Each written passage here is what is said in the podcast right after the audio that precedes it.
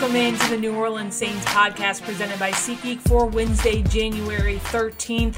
I'm Caroline Gonzalez, your host on today's show. And on today's episode, we have two extraordinary interviews in store for you. First, we have Branford Marsalis. If you don't know who he is and you're from New Orleans, don't ever tell that to anyone. if you're not from New Orleans and you don't know who he is, you need to look him up. Still shame on you because he is part of the first family of jazz here in New Orleans. His father and brothers have deep, deep roots in Louisiana in New Orleans music, and Branford himself is a three time Grammy Award winner and, oh, by the way, a huge Saints and Pelicans fan. If you follow him on social media, you see him commenting on game days. It's always great to see his uh, commentary on game day. So we'll get to know a little bit more about Branford in his interview. Uh, my co host, John DeShazier, gets a little fanboy, which I have never seen before, but uh, nevertheless, a great conversation with Branford. Then I will chat with Saints legend and Hall of Famer Lance Moore to get some insight and expert analysis on what the Saints are focused on heading into this weekend against the Tampa Bay Buccaneers. All right enough setup from me. Let's go ahead and kick things off with Branford Marsalis. Now joining us on the New Orleans Saints podcast, one of my favorites. So I'm, I'm a little bit jittery today because I don't know how to handle my emotions here. Um, a guy who really needs no no introduction. He really does not. But for the sake of you all who don't know, Branford Marsalis uh, is a member of the first family of New Orleans music. Uh, and more than that, an award winning, and when I say award winning, I emphasize award winning saxophonist. Um, Brent, welcome to the podcast. Uh, a pleasure to have you. And, and my apologies for not inviting you earlier. Oh man, come on! No, it's not a problem. I've I've enjoyed the podcast. Uh, you know, I watch. I don't. You know, it's just. I'm. Thanks for inviting me. This is great. I appreciate it, guys. Thank you. yeah, I don't. Go ahead. Go ahead, Didi. Yeah, we, we had to invite you because we know how much of a Saints fan you are. We know how much of a Pelicans fan you are. We know how much of a New Orleans fan you are. So um, waiting this late in the season again, you know, but you know what? You, we always save the best for later, right? You know, that, yeah, later, so. that, that, that works. That works. That works. Well, JD was so excited to have you on. I have to admit, like I, I, have never seen him this excited for an interview. So when he says he's a little jittery, uh, that is absolutely true. Uh, but Branford, we are obviously excited to have you on the show. But you know, you tweet throughout these these Saints games. and we need to know like what is your game day setup like do you have like some lucky rabbit foot that you rub during the game no. like you know what things look like on your saints game day nah, you know I, I think uh, being a really sad athlete growing up really helps me. I, I, have a different mindset about all of that. Yeah. Like when I like when I'm sitting, I live in, in North Carolina now. So I'm sitting in the barbershop. They knew I was coming down. And then one of the guys says, Well, man, how come they're not starting James? And I said, Well, we as fans have the benefit of seeing a team once a week they have the benefit of seeing all the players every day for months. So they must have a legitimate reason for not playing him, or they'd be playing him because last I checked, they are trying to win. So with that mindset, I, I, I sit on sit on the couch and check out the game. I don't even know why I started doing that. The Twitter thing. It just it was it was just this idea like something happened, and I just started.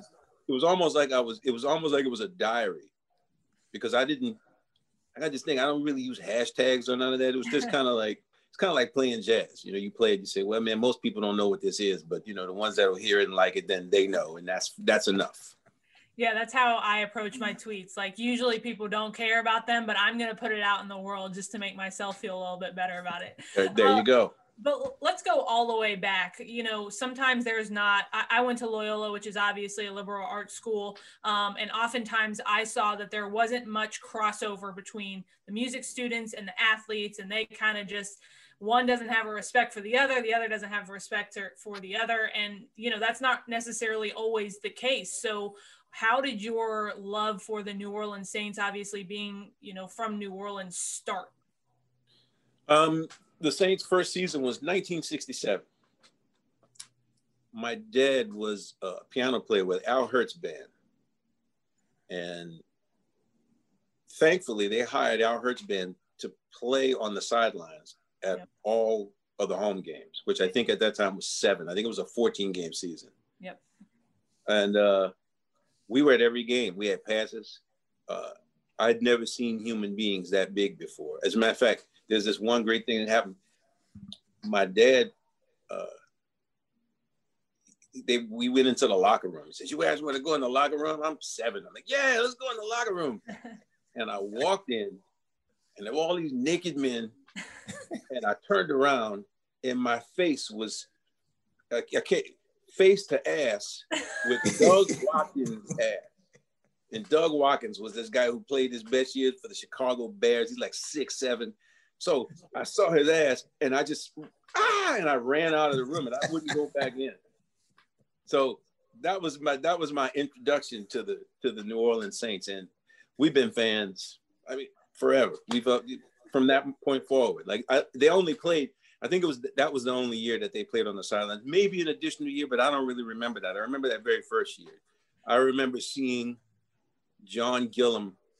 They played the Los Angeles Rams first game. John Gilliam ran back the the the the, the initial kickoff, the inaugural kickoff. He ran it back for a touchdown, and everybody's like, "Yeah, we're gonna win."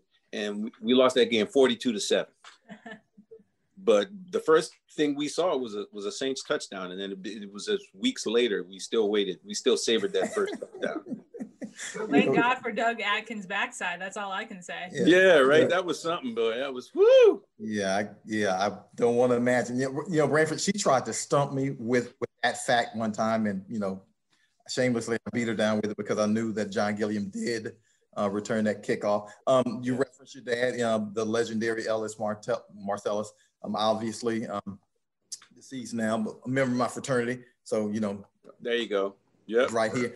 but, but but but before we get into more football, I'm going to embarrass you here a little bit because you know when, when we've got somebody like this, I like to read off a little bit of the resume stuff. So, oh Lord, Grammy Award 2001. Strap in. Honorary Doctorate of Music in 06 from Berklee College I need, of Music. I need a bourbon. I should have brought some. I'd be fine with it then. Drama Desk Award in 2010 for Outstanding Music in a Play and nominated in 2010 for a Tony Award for Best Original Score written for theater. Fences, the play, which I went to see the movie with Denzel. Right. And I'll skip the rest of it because I got to get to the good stuff. Good. Sax solo on Fight the Power, Public Enemy. Yeah. And of course, the sax solo in the middle of I Love Your Smile by Shanice.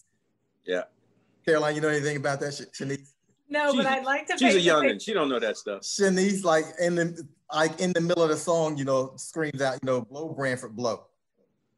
So that you know, that's one of the iconic lines in the movie. Okay, so now we're past that. We're, you know, much to my consternation, I asked the producer to let her do that, and he said it won't happen. And as soon as I left, he said, "Okay, say it." Wait, I need, to, I need to paint the scene of what just happened because JD is beaming, smiling, reading off Branford's accolades, and Branford's like checking his text messages. Yeah, he's checking his yeah. text. Yeah. You know, yeah, you know, I had a part in school days, but I'm not going to acknowledge that yeah, oh, yeah. kind of thing. Yeah. okay. but but Branford, Branford, this football thing, you know, how you know when you're on the road, you know, not that I guess maybe not as much this year, but how do you keep track of the Saints when you're on the road? Sunday ticket, baby. NFL Sunday ticket. I bring them to the gigs. Then people think we're crazy. You know, if we have a gig on a Sunday and the gig's at five or six or seven something like that, I go way early. I'm saying, y'all got internet, right? Great. And I set up my, you know, iPad and get all my stuff together, get my speakers in, and I'm checking it out. If you look through the same years, I guess the Super Bowl year obviously always stands out, and you mentioned the first year, but are there any other years that just kind of jump out for you where you say, you know, there was something happened memorable that makes the season stand out? I mean, the Dome Patrol years were great, and uh, I was selling programs in in in the Superdome back then, and uh, uh, yeah, I was right before I moved up east, and uh, they were just exciting, man. I mean, there's certain times you know, when when when when Bobby Hebert started, it was like we would always have like this great defense and an okay offense, or like this great offense and an okay defense. But the Bobby Hebert years were great. Uh, then it was that well that that year that uh, they they were playing in the in the playoffs. It jumped out to that big lead against the Eagles and somehow found to found a way to snatch defeat from the jaws of victory, which is a mantra of the Saints from 1967 to like 2006. It was like, how are they going to lose today? How's it going to happen? And we would sit there and say it. Oh, they up by 20. Well, you know what's going to happen. They just had one on TV not long ago against the, the the Niners. The score was 35 to seven at half, and we lost the damn game. I mean, it's just you know, it's, it's part of the thing. I mean, you know, you don't give up on your team. No, I moved to New York. I watched them boo the Giants. I'm like, y'all crazy. Y'all booing this team. We've been losing forever, and we love our team. What's wrong with you people? Oh, shut up. the Saints suck. So what? We love them. That's our team. You know, and now we're we're we're incorrigible now. People they see the logo. I mean, I my favorite, I guess my favorite Saints moment was uh, when the Saints were going to the Super Bowl. I wanted to be in New Orleans. I didn't want to go to Miami. And I said it in this interview. They said, well, what are you going to do if you go to Super? I said, I'm going to New Orleans. I'm going to be with my friends from college and we're going to cook up some rabbit stew and act a damn fool. And the Saints are to win and we're going to have a great time. And I was making the connection from Raleigh to Atlanta and Atlanta to uh, New Orleans. And they all going to the gate to Miami. So all you hear is like, who that, who that, who that, who that? And this guy from Atlanta says, I'll be glad when y'all get the hell out of Atlanta. I'm so sick of this, who that. that was like my favorite moment, the disgust on his face. I was like, yeah, you're right, bro. Just live with it, man. You know, one day you might get lucky. And then they had their shot. What did they do? Yeah. What did they do? 28 3. Oh my God. They're going to get roasted forever from us. So, anyway, you know, that uh, there, there, there's a lot of them in there, man. You just, I love it. I mean, one time, this is a this is a good one. I just remembered. I was doing a, I was on a musical director on Jay Leno show, Mm-hmm. And I was coming home just to come home. And they said, Oh, Angela Hill from WWL found out she had a talk show, a midday show, and they filmed at the Superdome. And I said, Boy, I have so many good memories of being in the Superdome, selling programs, going to games. And I walked into the Superdome, and when I saw the field, I don't even know what it was. I just had this kind of weird emotion and uh, after the interview, I said, Can I go to the front office? And they said, Yeah, for what? I said, I want to buy season tickets. They said, Don't you live in LA? I said, It don't matter. I want to buy. And I bought three season tickets. And then I called my dad and said, Look, man, I just got y'all season tickets. Y'all got to go to the game. And I said, Why? I said, I don't know. I came in here and it just something, I can't even explain that feeling. I mean, that's like the essence of like the whole sports to fan relationship. It's like it's really indescribable and I bought season tickets for my, for two of my brothers and my dad. And uh, I mean, I, you know, it's been a long time, man. You know, and, and that that's the team for me. It ain't gonna change. You know, I lived in New York. He said, "Who you like, Giants or Jets?" I'm like, "Shit, bite your tongue." never, never, ever, ever. Now, Branford, well, where will you be watching Sunday's game? Um, I will be at home in Raleigh, in Durham, in Durham, North Carolina. Uh, I have to go to Memphis on Friday. And I was supposed to stay until Monday. And then I realized when they won the game, I said, yeah, that ain't gonna happen. So I said, man, I can only stay till about four o'clock on Saturday. And then I got to hit because it's an 11 hour drive from uh, Memphis to Durham, where I live.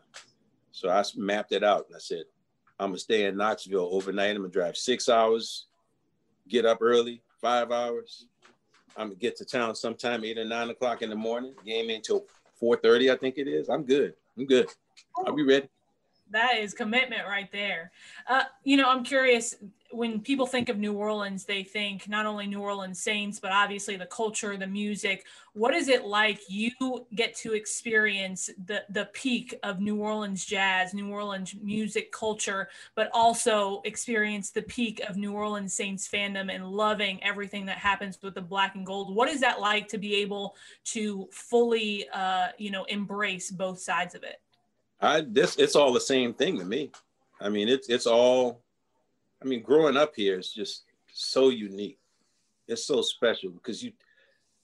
I mean, I grew up before before mobile devices. So when I went away to college in Boston in 1979, I was on the plane going, I wonder what kind of gumbo they have, or you know, wonder what kind of. And I got there and I realized, you mean, there they had chowder, and the chowder's really good. It ain't no gumbo though, and they damn sure didn't have any jambalaya. They didn't have their own sauce. They didn't have no boudin. They didn't have none of that stuff. They didn't have andouille. They their dialect. They didn't have those piles of different dialects like we have in Louisiana. The music thing, they didn't have any of that. They didn't have any local music really. And I, I realized like, uh, yeah, I'm, I'm in the, the greatest American city. I'm glad to be from there. And the Saints are just part of it. I mean, you know, the Neville brothers, you, you think that there are a lot of great New Yorkers, you know, who have uh, made careers in music. There are a lot of them, you know, uh, like say Jay-Z, for instance, or uh, uh, man, I'm getting old, so names escape me. This girl is on fire. Alicia Keys. Alicia Keys, yeah, there you go. They don't write songs about the Giants or the Jets or the Knicks. The Neville brothers did a Who Dat song. I mean, come on. That's been this is our spot. I mean, it's all we all it's all we all mashed in there together. You know, it's all the same thing to me. So uh, Branford, now if if perchance the Saints happen to host the NFC Championship game, or if things align and they get to Tampa uh, and play in the Super Bowl, uh, are you going to call up the NFL and say, "Look, I know we're not doing these these anthems live, but I know a guy who can play it for you." Uh, he, he carries his horn with him. I know a nah. nah, we're old now, man. It's just you know, their, their television audience, they the well, I know just from, from working on television, the, the audience they want is between the age of 18 and 30 or 35 or something like that. And it don't include no 60 year old codger like me. But uh, come on, if, you know, I'm just telling you, look, you watch them games, you see who's up there singing and doing all that stuff. It's all young people. And I get it. It's part of the business. They're, they're worried about eyes and, and getting people. And I mean, if they ask, we'll do something but I don't think that they would ask, and I'm okay with that. I'm I, I want I'm more interested in cheering for the Saints. You know, I'm I'm that's what I want to do. I mean, it's just like a funny it's a funny thing because when you're 25 and they're 25, it's like it's this, y'all you feel like you're really like a part of the team because they're all your age. But yeah. now the majority of these kids are just we have nothing in common. You know, we got we got nothing in common. Like kids, you know, and it's just like I still cheer for them, and I'm happy to see it. But it's like that thing is very different than it was when I was 25 and you know I was 30 and they were 25. Now I'm 60, man. So it's just the whole thing is different. But that's still my team, and I'm excited about the season. Uh, this has been man, it's been a hell of a run we've had since since post Katrina. We can't complain as fans. We cannot complain because we've had. I need you to get. I need to get you to say that again and again and again. Oh, that ain't gonna stop him, JD. On Twitter, that ain't gonna stop him. That ain't gonna stop him. But if you think about what it used to be, and a lot of a lot of these younger people, they don't even remember the, the good old days when you know all we had was like Tom Dempsey kicking that field goal and uh, a whole lot of losing. I mean, this has just been all I've ever wanted as a fan is to believe that your team has a chance. And growing up here, we knew the team never really had a chance. We had one of the best quarterbacks in the history of the NFL, and there was no team around him. I mean, it's, it's not fair. I mean, Archie, you know, that's why Eli wound up in New York because Archie's like, I don't want you to go through in San Diego what I went through in New Orleans. And uh, as a competitor, I totally understand that. I totally understand that. But this, this has been, man, this has been great. This has been great. You know, Mickey Loomis, along with Sean. This has just been a great, the organization is just so great. We keep finding gems. It's almost like watching those Pittsburgh Steelers teams, except they keep finding these diamond in the rough wide receivers. And they keep finding you never, who are these people? Where'd they come from? I mean, Antonio Brown, nobody talked about him in college. Nobody talked about Juju Smith Schuster. And, and it, it's, we have that kind of system now where we're getting these people, you know, and, and I mean, it's great to to to be a fan with an organization like that. And uh, I know this is Drew's last year, and uh, I don't blame him. I could tell after when he got hurt, when I saw the interview after he got hurt, I was like, yeah, that's it. This is it. Because when he got hurt last year, he didn't have that look. The look was just like, yeah, I'm too old for this. This is crazy. you know. And so I think I really do think it's his last year, and I hope we come out on top. That would be great for him we all hope we, we come out on top, Branford. Um, but before we let you go, you know, with COVID 19 impacting everyone, um, it's obviously impacted every community, especially the music community. I have to ask how this experience has been for you. And you talk about the young people who have to go through this. I mean, I'm seeing sports reporters now, you know, struggling for jobs because just nothing is available. So, how have you seen it impact the music community, and, and what are some of the things that you've had to do? We played on uh, we played on March 7th, 2019 in Toronto. And we haven't played since. Wow. And it's it's fine for me. A lot of other people, I, I'm in a different situation. There's a lot of musicians where it's really hard because they weren't out there touring all over the place. They were playing on the scene in New Orleans or the scene in New York. And yeah, it's a struggle it's a struggle when you have to make, especially in a city like New York, where the rent's like thousands of dollars a month, five, six thousand dollars a month, three thousand dollars a month. It's it's been it's been really tough. But for me personally, uh, I don't spend a lot of money, so I don't have like big debts or anything like that.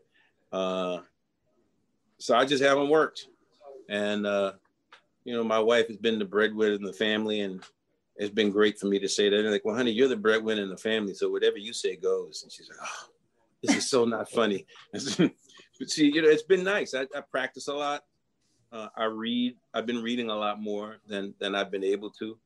Uh, I can even like read. You know, I can nerd out. I can watch. You know, JD's posts and tweets. I'm checking out yours, Carol. Is it Carolyn or Caroline? It's Caroline. Thank you for asking. Thank, okay, Caroline. Yeah, I got you. It spells Caroline, but I just what I wanted to make sure. Yeah. yeah. So you know, I, I I check you guys out. You know, all the New Orleans sports writers, and uh, I, you know, I'm always keeping abreast. It's fun to be able to do that and not have to be catching planes and getting up on four hours sleep and doing all that stuff. That's going to be happening to me again in 2022, and I know it will. And then I'll be much older, so I'll see how I can hang with that. But you know, this has been a a, a good time for for I've you know reflected a lot I've been home more than I have in 30 years. It's been great. Yeah. Yeah. You live with the rest of it because you can't change it. You just roll with it. It's a New Orleans thing anyway. We just roll with stuff. Roll with it, baby.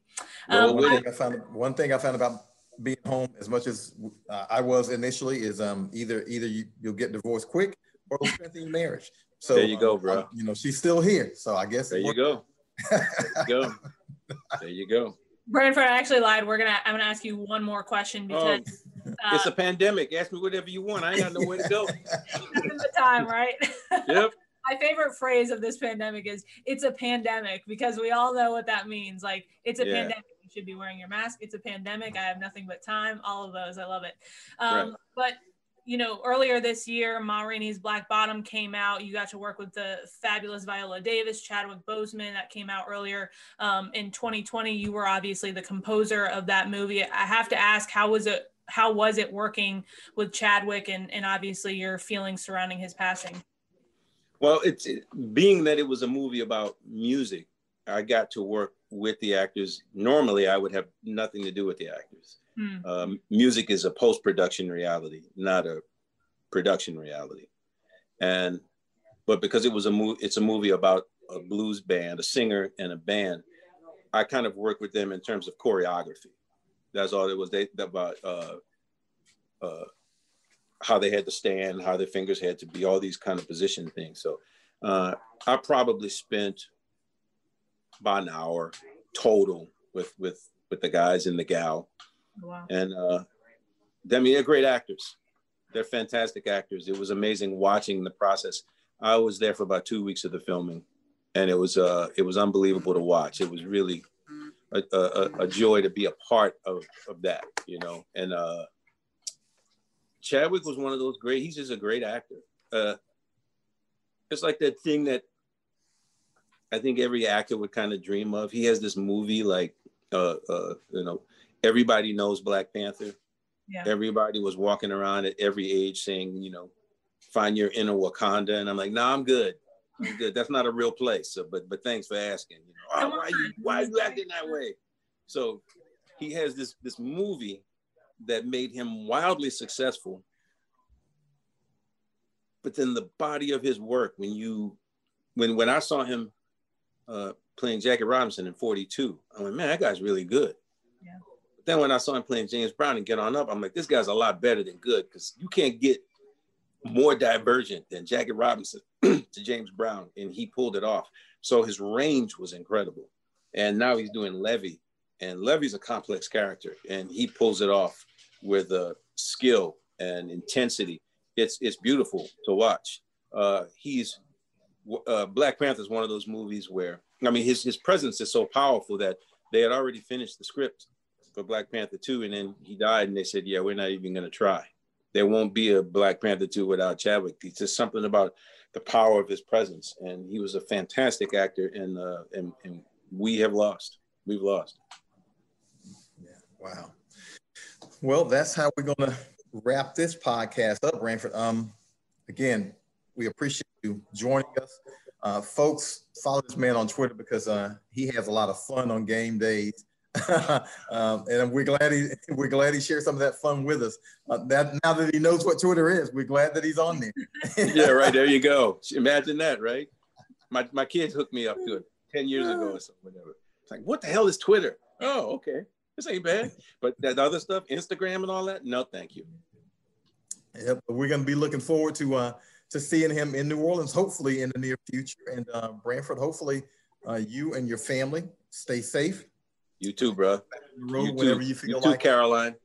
Yeah, sounds like sounds like you can get on the road when you feel like it, but get back on the road as soon as possible because oh, we we're ready. We're chomping at great music. We yeah, we need you to share that great music with the world, man. Appreciate it, JD. Thanks to Branford for joining us and taking time out of his day. Uh, I have a feeling, Saints fans, that's not the last time you'll be hearing from him, and that is the only clue I will give you heading into this weekend. So let's go ahead and get into my conversation with Lance Moore. Joining us now on the New Orleans Saints podcast is Saints legend, Saints Hall of Famer Lance Moore. Lance, first of all, how you doing today? Happy New Year to you. Happy New Year. Doing well. Just uh, plugging away and and trying to uh, pray that hopefully I'll get a vaccine soon, so maybe I can move around and hey, maybe I can come to a game. That would be great. That would be awesome. I know uh, I saw Jermon Bushrod came last weekend with his son. Uh, yeah, we need more Saints legends in the house to build up the atmosphere because I think that is the most sad part about this year is the entire game. You know, I love that it was on Nickelodeon and everything, but the entire game, I was just thinking, man, this game would be so much more fun if there were fans in the in the stadium.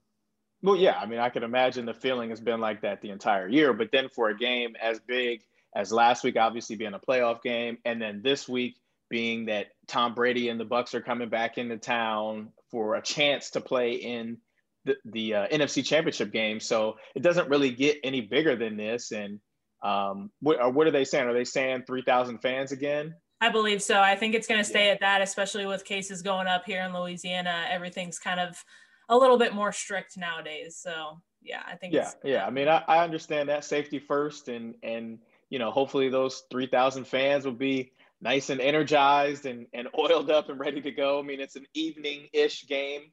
Um, so I'm sure they will be, you know, and, and the energy will be felt, I would imagine, um, around the stadium, maybe not as much in the stadium, but I'm sure fans will be out and about and, and you know, finding ways to, to kind of celebrate in, in the fact that we're playing for a chance to go to the NFC Championship game. Man, I'm so excited to get into some playoff talk. But first, uh, I have to ask you. For I think it's weird that I just said New Year, Happy New Year, and it's January 13th. Like I think that that torch has been passed of Happy New Year. Uh, so I apologize for that. But I have to ask: Did you have any New Year's resolutions? Anything that you've kept up until this 13 day mark? Because if you've made it this far, you're doing pretty well so far. Well, I mean, it's it's not too late to be saying Happy New Year, seeing as this is the first time we've done this in the new year. So Happy New Year is, I guess, well in order.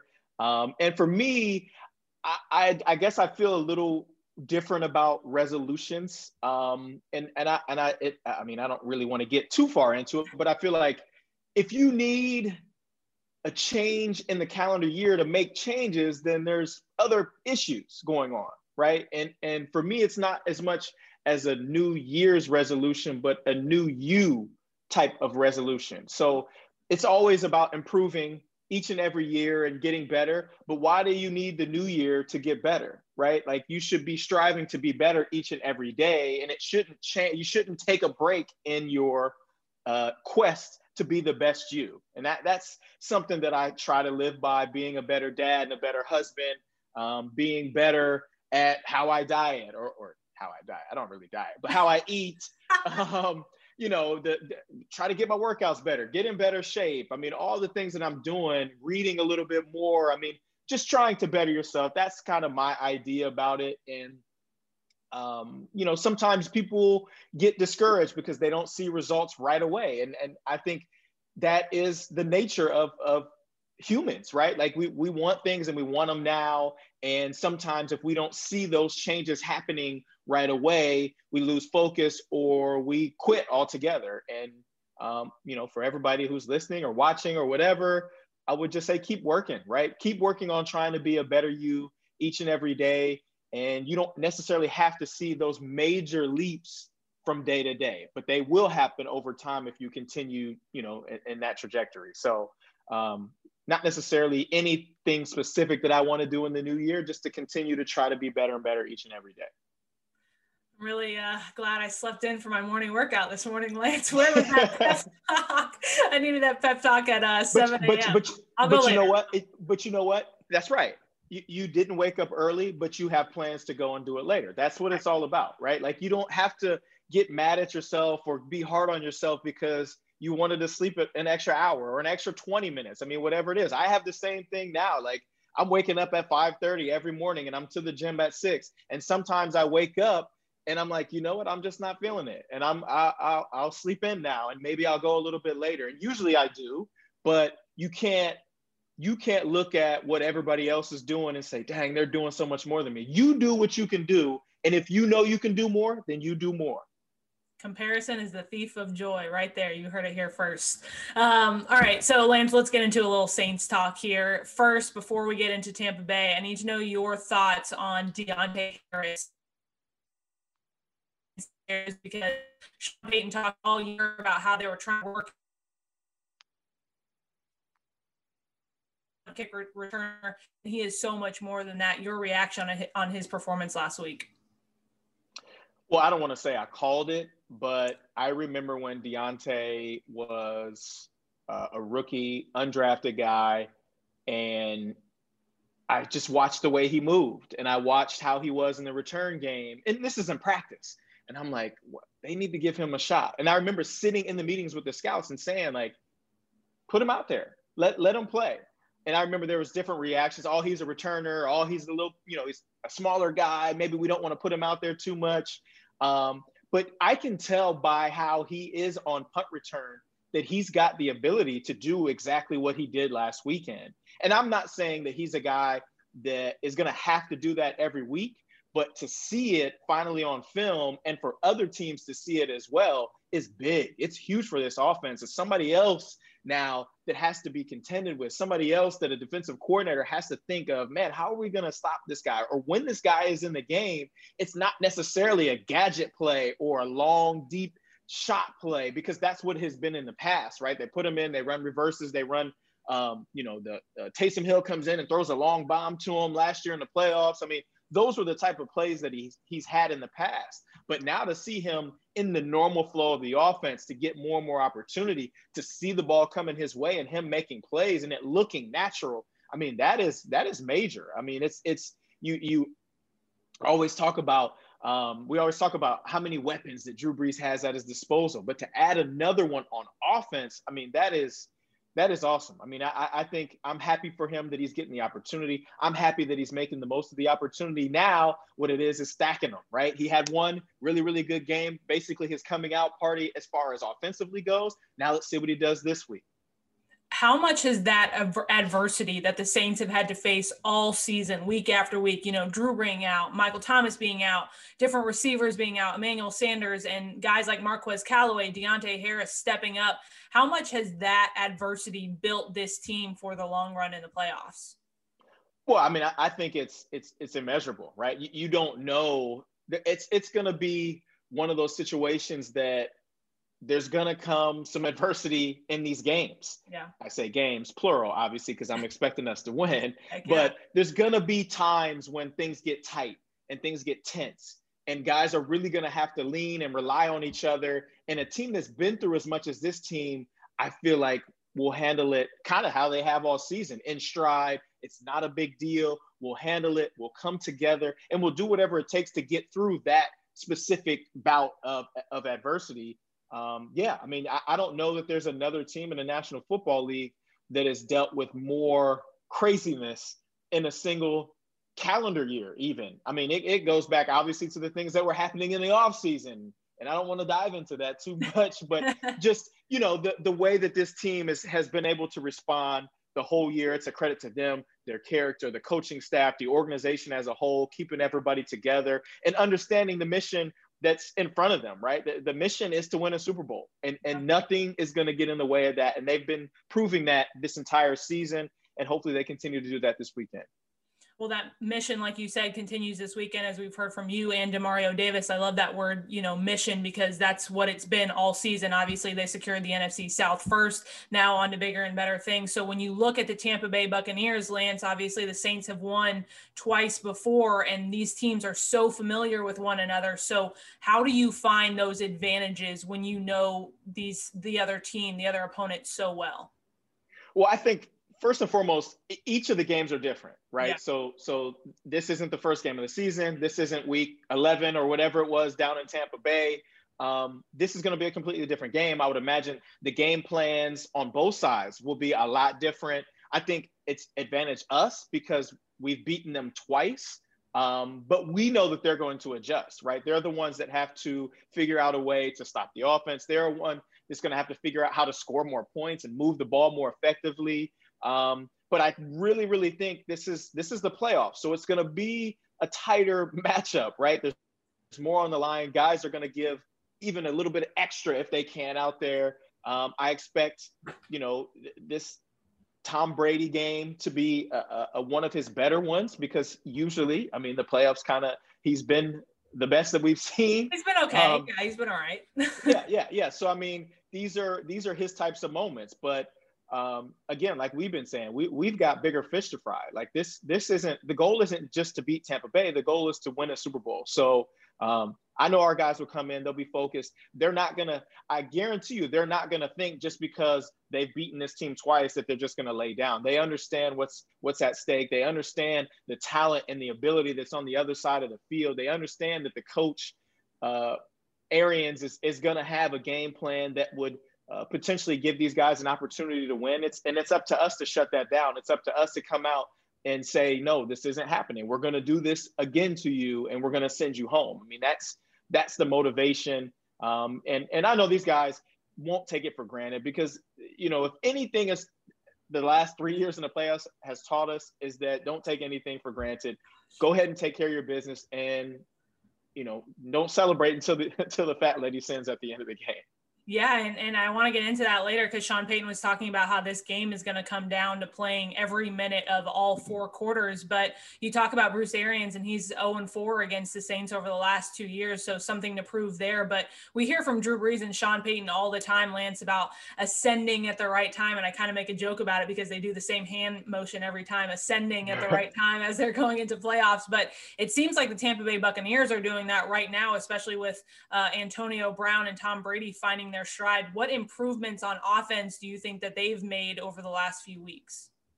Well, I, I think they've protected the football a lot better, first and foremost. Um, they've gone to the play action game a lot more, which for whatever reason has been a lot more effective for them. Um, you know, they've they've I feel like they've gotten a better familiarity with one another. I mean, obviously this is their first year all together, and and um, you know, they're still Tom, at least, is still learning that offense and the little nuances of it. His receivers are making plays for him. Antonio Brown is finally looking like he's a major part of this offense. Um, it's this is this is going to be a tough task. I mean, I, I am not going to downplay it at all. Um, you know, I, I realize that this is a dangerous team, and if we don't play our best game, we will lose this game. I mean, this this isn't we're not playing the Chicago Bears, right? Because yeah. I, I think nobody would would come out and say the Saints played a perfect game last week, but we still found a way to win. We cannot do that this week. I don't think we have to play perfect, but we've definitely got to play better. Um, and again, all all of the matchups are different, and you can throw the records out. It doesn't matter if Bruce Arians is 0 4 against the Saints in the last two years or not. This is the playoffs, and this game is for all the marbles, at least you know, for right now, to go to the NFC Championship game. So I don't worry too much about statistics. I don't worry too much about records or anything like that because this game is unique in its you know in its own way and it has nothing to do with what's happened in the past. Okay, so no records, no numbers, no stats or anything like that. How much does experience come into play when you're looking at this game, not only in obviously Tom Brady and Drew Brees, but an overall team? Because as I just mentioned, Sean Payton said this game is going to come down to who can play the hardest for every single minute until the fat lady sings. Yeah, absolutely. I mean, I, I look at you know this Saints team has been here three years in a row, pretty much. I mean, obviously we lost in the in the wild card round last year, um, but to to have four years in a row of playoff experience with a ton of guys that were around then. I mean, that is a big deal. But then you look on the flip side, they got Tom Brady, who's, you know, got every single quarterback playoff record there is. And if anybody can help bring guys along that haven't had as much experience, it's him. So I, like to think that we have the advantage because overall we have more guys, but then again, they've got the greatest that we've ever seen in the playoffs. So I won't discount their overall lack of playoff experience um, based solely off of you know the, the guys that haven't played as much because they have a guy that has played as many games and has had as much success as Tom Brady. Well, Lance, I could talk to you for hours about this, but last question before we let you go. Uh, on Monday, our listeners heard from Pierre Thomas, and he was talking about a group text that you guys have with Reggie, and he, you know, he was name dropping basically everyone as a humble brag. But I, I have to know what that group text is like. Is it constantly going? Do you have to put your, you know, do not disturb mode on? Is it just like all day? Are you guys talking about golf? Like, what is that group text like? Uh, I mean, we kind of talk about everything, and it usually gets a little more intense on game day. Uh, there's actually a couple different group chats. I can um, imagine. I can imagine. Yeah, like the, the one that is, I would say, most intense on game days is with Pierre and Courtney Roby and Darren Sproles. Like that one, the moment the ball is kicked, like we're just constantly just texting, texting, texting. Man, what are they doing? Man, why are they doing this? Oh man, I like that. Like like fans. I mean, it's it's crazy um, to think like you know obviously how how the times have changed and and you know we talk about those things but you know we, we were such a close group back then and i see a lot of similarities with the guys um, you know on, on this team and you know the the you know previous couple of years just the the closeness and the tight bond that they have. Um, you don't all, not all teams are like that believe it or not. I mean I, I would i would go out on a limb and say most of the teams like one another but to have uh, uh, the next level of love and care for one another and really understanding that you know the synergy is is what's going to help you um, get through those adverse situations and really getting to know one another helps to kind of form that bond. And i see that with these guys and um, i'm sure 10 15 years from now you'll be talking to guys who are doing the same thing that we're doing. We're the old heads talking about these young guys. I'm sure they'll be doing the same thing. And uh, it's awesome. You know it's it's it's really cool to uh, you know establish those relationships and then maintain them as well. Yeah, it's great to see that culture, and I don't I don't think I'm going to be uh, having access to Cam Jordan in the future. He'll probably be on ESPN or maybe hosting a Nickelodeon game. You know, you never know. Uh, well, Lance, we appreciate your time so much. Always great insight, and uh, hopefully next week we're talking about a Saints win. That's right. We we very well should, and uh, looking forward to this weekend. Thanks for having me. See, I told you two fantastic and extraordinary interviews with two fantastic and extraordinary guests, as promised. All right, that'll do it for the Wednesday edition of the New Orleans Saints podcast presented by SeatGeek.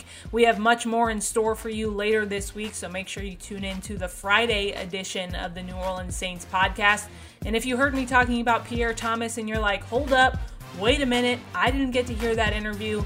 Have no fear. Everything, of course, is on demand nowadays. You can go onto iTunes or your Saints app and find that interview from Monday with Pierre Thomas. All right, Saints fans, that'll do it for the Wednesday edition of the New Orleans Saints podcast presented by SeatGeek. From Caroline Gonzalez, John DeShazier, Branford Marsalis, and Lance Moore, have a great Wednesday, and we'll talk to you later this week.